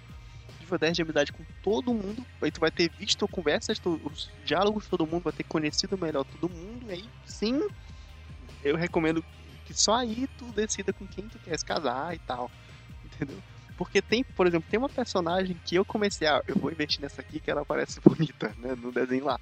Aí foi passando, cara, essa mina é muito escrota, mano, não quero mais nada com ela. Aí aconteceu uma parada lá, uma cutscene, e de repente, cara, ela tá mudando. Ela mesma diz pra ti, o que tá acontecendo comigo? Eu estou mudando. Isso, isso é muito legal, cara. Esses diálogos, entende? Tem. E, além disso, tem a parte do gameplay, porque. Agora esse jogo me pegou. É, tem, tem uma mina que tu pode explorar que vão ter monstros e tu pode achar tesouros lá. Tem o, o sistema de pesca. Tem, tem as estações. Tem, tem, as, tem as estações, tu tem que planejar a tua fazenda. a teu- a- a- o que tu tá plantando de acordo com a estação, porque no final da estação algumas plantas morrem. Você vai, você vai terminar o cast aqui e você vai Cara, jogar Stardew jogo Valley, é né? muito divertido, é muito viciante. Se eu- quando eu começo, eu vou pelo menos 3, 4 horas. Fudeu. Vai, vai, por exemplo, acabou o cast, acabou o cast, ele vai largar tudo agora e vai lá jogar. Na Né? verdade, na verdade A olha, plot, plot twist. Enquanto estamos gravando, ele está jogando Stardew Valley. Não, eu não tô. Eu não tô, porque sabe, eu, eu, eu joguei primeiro umas 4 horinhas com um personagem como um tutorial, errei muita coisa, beleza, recomecei. Eu recomecei já com a Wiki, que eu queria fazer coisas certas, eu queria ser alguém na vida. Eu queria ser alguém na vida, sou Wiki. eu na vida E, total. e- e de- nessa segunda jogada, eu não consigo jogar ouvindo podcast. Porque a música é muito legal, os sons são legais, eu quero me concentrar nas conversas com o pessoal e eu não consigo mais jogar ouvindo podcast. Mas eles fazem, tipo, eu- eles têm vozinha, tipo, os personagens, ou eles são aqueles, tipo, vozinha de Os personagens Undertale? não têm voz. Eles Tipo, não têm voz. Eles não, não, falam, não eles não fazem som nenhum, tipo, quando falam. né? Ah, tá. Não, acho que se eu. Não, eles não, eles não têm nenhum som. Ah, tá. Não, em- é mentira, é mentira. Tem um. Só isso, Ah. mas não, não é um pra cada que nem Undertale. É o mesmo. Voz de Undertale pra mim. E você? É, como a gente pode estabelecer aqui É. que, que isso, isso vai ficar chamado de voz de Undertale. É, é, voz de Undertale, chama isso de voz de Undertale. Sim. Me convenceu, cara. Eu tô com. Agora eu tô com vontade de jogar isso. E, e você, Diego? O Diego não. E você, o Felipe? Cara, eu ainda estou ainda estou preso no tempo jogando The Division e, e aqui e acolá jogando um pouco de Persona 4. Persona 4, cara, é um jogo que eu ainda tô tentando me convencer de achar ele bom. Eu tô ten... eu juro que eu tô, eu tô fazendo um esforço enorme pra achar ele um jogo bom. Que tipo, vocês falam tanto tipo, Eu gostei de tudo ele, gostei dos diálogos, gostei, Eu gostei da confesso. temática. Eu já ouvi falar tanto de Persona que eu confesso que já cogitei comprar um PlayStation 2 só pra jogar Persona. Não, joga 4, no Vita, pô. Joga no porque eu já ouvi Vita. falar dele. Eu não vou comprar um Vita só pra isso, é muito mais caro, cara.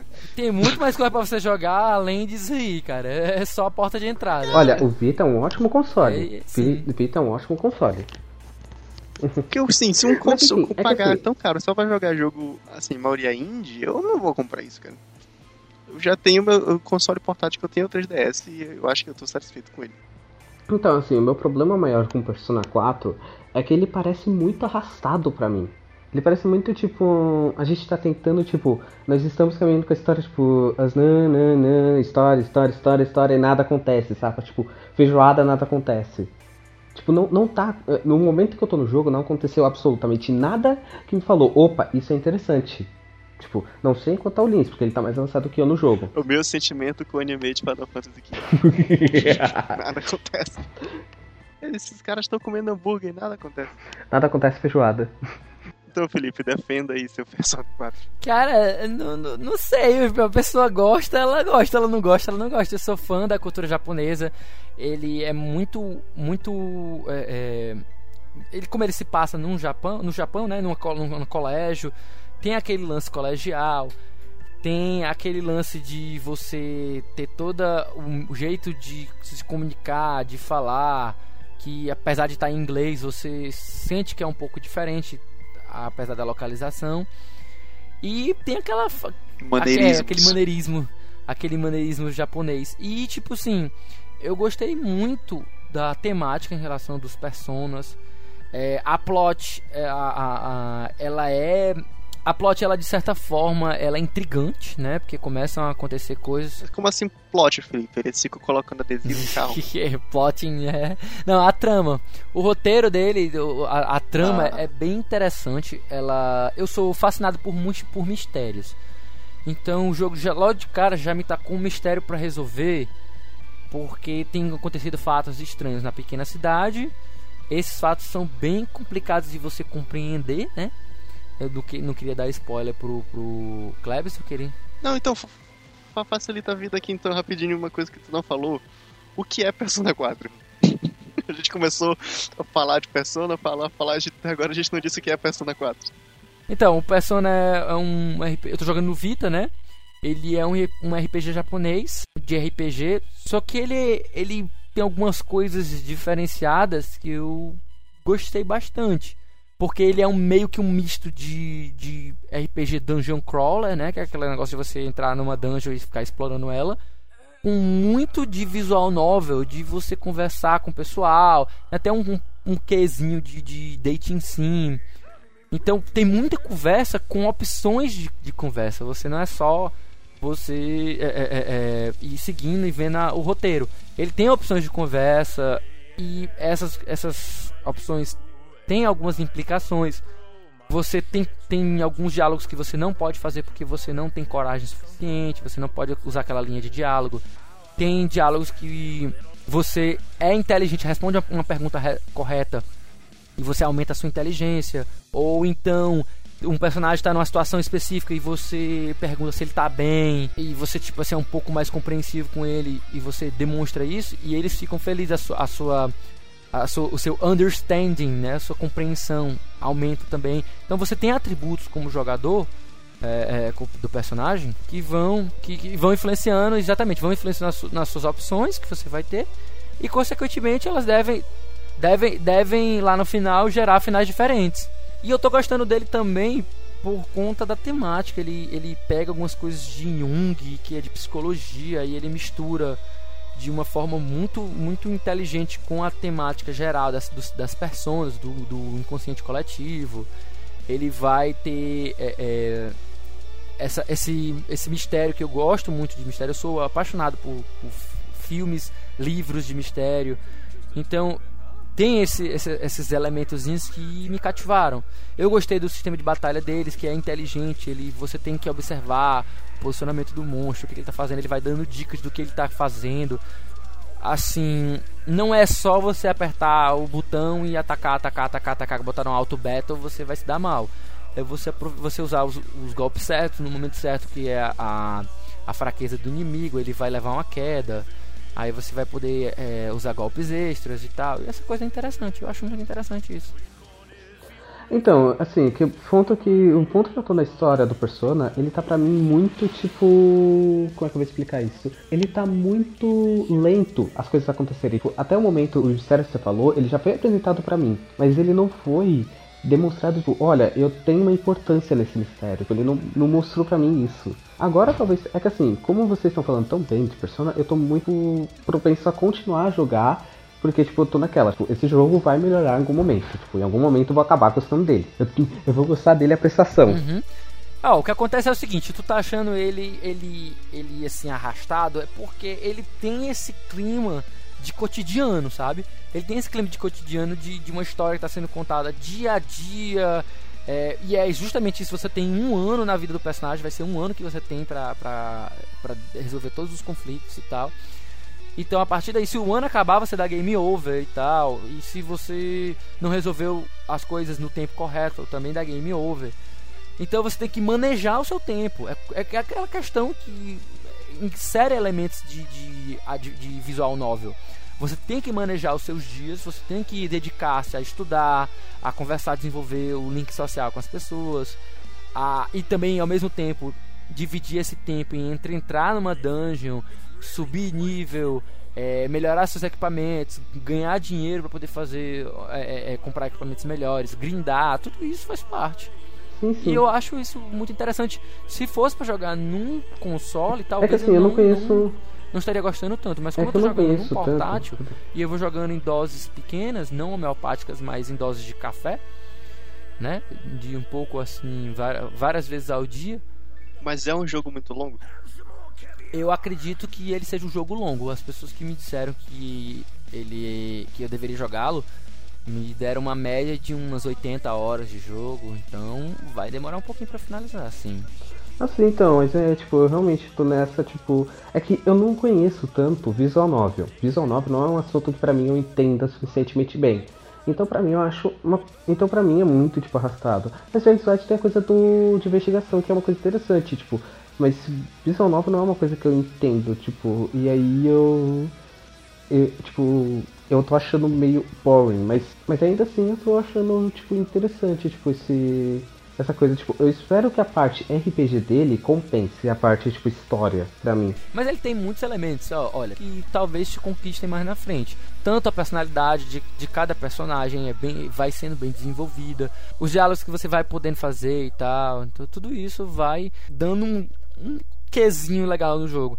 Agora, tipo assim, ele também teve, tiveram algumas coisas que eu não gostei, sem dúvida. Uma delas é justamente essa questão do tempo, porque tem certas coisas que você precisa fazer no dia certo, porque se você não fizer naquele dia certo, você não vai poder fazer depois. Então você tem aquela sensação de putz, grilo, eu deixei alguma coisa passar e não tem mais como resolver. Isso é meio ruim, sabe? Eu, eu fico muito pisca com isso, eu fico muito neurótico em relação a isso. E eu não consigo jogar se não for com um, um, FAQ. Porque eu vou ficar sentindo que, não, tô deixando alguma coisa passar, eu vou ficar neurótico. Eu não vou me divertir porque eu vou ficar neurótico pensando, porra, eu fiz, será que eu fiz a melhor coisa possível? Será que eu deveria ter estudado realmente? Será que eu deveria ter saído para conversar, para dar um rolê com aquela, com aquela pessoa? Será que eu deveria ter entrado lá no, no, na dungeon e ter upado mais os níveis? O que era para eu ter feito? O que, que eu deveria ter feito de fato? Eu fico muito preocupado com isso.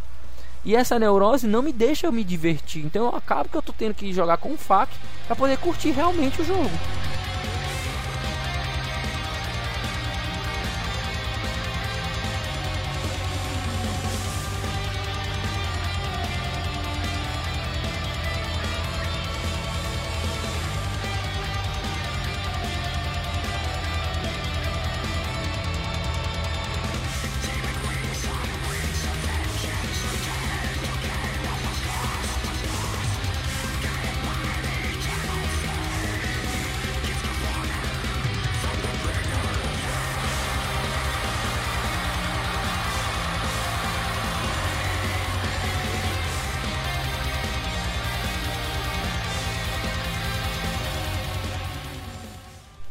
Pois então, queridos ouvintes do Jogabilidade, que nós também amamos do coração, também somos. Este foi o nosso piloto, o nosso primeiro episódio do cast que a gente vai ser feito de fãs para fãs e a gente quer a participação de outras pessoas. Inclusive, é, já temos algumas pessoas que já previamente já se comunicaram com a gente e que já tinham interesse no projeto e que a gente vai chamar já. Gustavo, estamos falando de você. Pedalinho, você, você está nessa lista. Você está nessa lista, Pedalinho. Então queremos a presença de, de, de quem quiser, venham todos, participem todos. Quem sabe um dia algum dos jogabilideiros não vem participar com a gente também. É um sonho aí, mas. Nossa, seria meu sonho. Seria meu sonho. É, vamos sonhar. É verdade, sonhar Mas enfim, é isso. E a gente vai ficando por aqui. Um forte abraço. Até, até mais. Falou. Falou.